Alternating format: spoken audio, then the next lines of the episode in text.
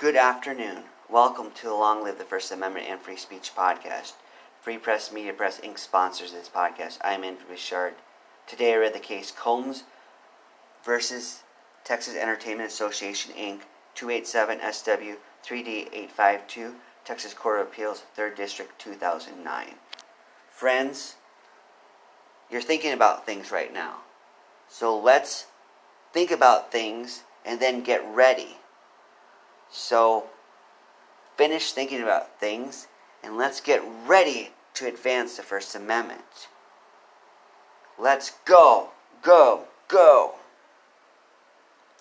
This case centered on the issue of whether a part of the Texas Business and Commerce Code was permitted to impose a tax on businesses that offer alcohol and have nudity in their performances, such as nude dancing. The Entertainment Association attacked the constitutionality of this issue.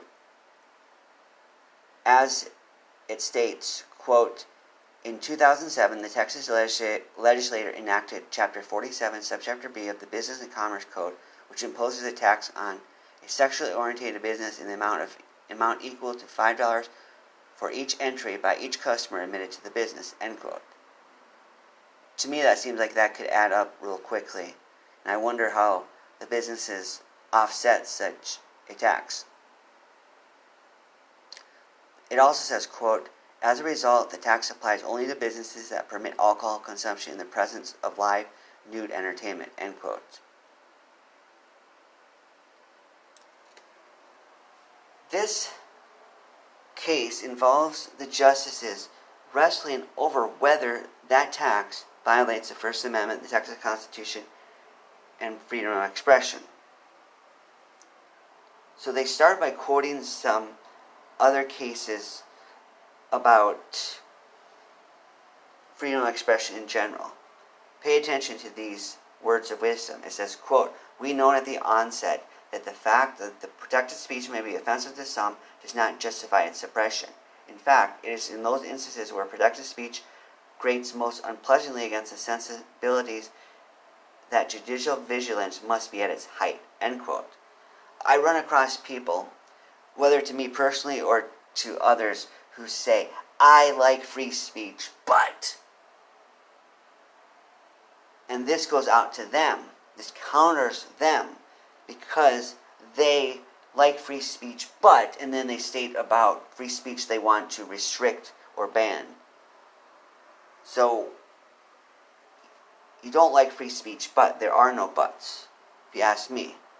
No way, Jose. Ron Paul said free speech is not so we can talk about the weather, but controversial things. And Noam Chomsky said free speech is there to protect not just ideas we personally like, but ideas we don't like. Otherwise, we become like Joseph Goebbels of the Nazis, who supported all of free speech in support of the Nazis, but if you criticized the Nazis, you didn't have free speech. So this is key this is everything, my friends. Those ideas are tantamount. They state, quote, while new dancing falls only within the outer ambit of the First Amendment's protection, it nevertheless it is nevertheless protected as expressive conduct. End quotes. They cite from the case City versus Erie, and this issue has arose before in other new dancing First Amendment cases. We've discussed some of them on this program, and that quote pops up. In, in First Amendment cases I've researched, a lot of them are about zoning regulations between nude bars or other sexually orientated businesses and the cities. I've we've discussed that on here. We do focus more centrally on other things. Still, they raise the following point. They say, quote, unlike the restrictions at issue in Alameda Books, Renton, and Young, the SOB tax, Sexual Oriented Business Tax, is not a zoning reg- restriction, but a tax on businesses that offer live nude entertainment in the presence of alcohol. The U.S. Supreme Court has suggested that zoning restrictions directed to secondary effects of speech are inherently different from other types of restrictions on speech. End quote. That's another key point to keep in mind, my friends. This is not just zoning regulations here. They state the following quote Having found the cases involving zoning restrictions and total nudity bans inapplicable to the present case, we now turn to the body of law addressing differential taxation of First Amendment speakers. The SOB tax targets a small group of taxpayers engaged in expression protected by the First Amendment, even if only marginally so. A tax imposed on a small group of First Amendment speakers, particularly a group conveying a message that the taxing body might consider undesirable, carries a greater risk of suppressing speech than a zoning ordinance because the power to tax involves the power to destroy. End quote. Again, words of wisdom here. It doesn't matter what the government entities like. And if they don't like something, we need to fight extra more so. And it's good that these justices are protecting the First Amendment and are holding it into high regard. They are reluctant to trample upon it. And for that, they deserve our praise. Justices often don't do the right thing, but in these cases, why not praise them? The state here did raise a point that the tax is small, so therefore it should be okay. But the court suggested that is irrelevant because the issue is not the amount of the tax, but the First Amendment. Thus, any tax, whether high or low, would still have the same issue. The state did argue that there's some different types of entertainment that would still be okay. It matters what the entertainment is focused on. They say, quote, the owner of the establishment would not be subject to the SOB tax because the main ingredient of the performance is not necessarily that of live nude entertainment. White also testified that a comedy show involving nudity at a venue where alcohol is sold would not trigger the SOB tax because the essence of that performance is not necessarily one of live nude entertainment. White further explained that a bar hosting a wet t shirt contest or a bar at which bartenders periodically perform dance routines and become nude, as defined by the statute, would be subject to the tax. End quote. White is a government official, part of the comptroller's office. Thus, you see here that they try to distinguish between entertainment that has some nudity, but the nudity is not the central part of it. Fortunately, these justices don't think that is actually relevant. Another issue they raise is whether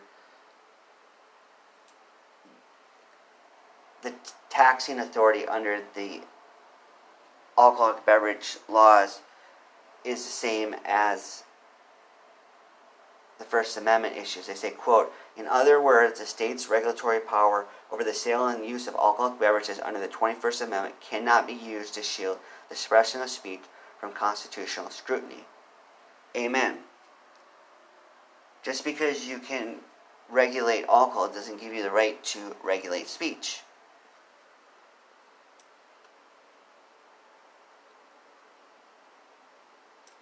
As they also say, quote, the Supreme Court has held that while a government has the power to regulate the use of the sale, use and sale of alcohol, may not deny a benefit to that person on a basis that his that infringes his constitutionally protected interest, especially his interest in freedom of speech. End quote.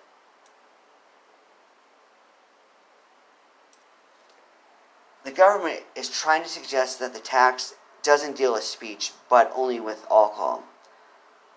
The justices don't buy that. They say, quote, furthermore, we disagree with the comptroller's characterization of the SOB tax as an alcohol regulation rather than a tax on speech, end quote.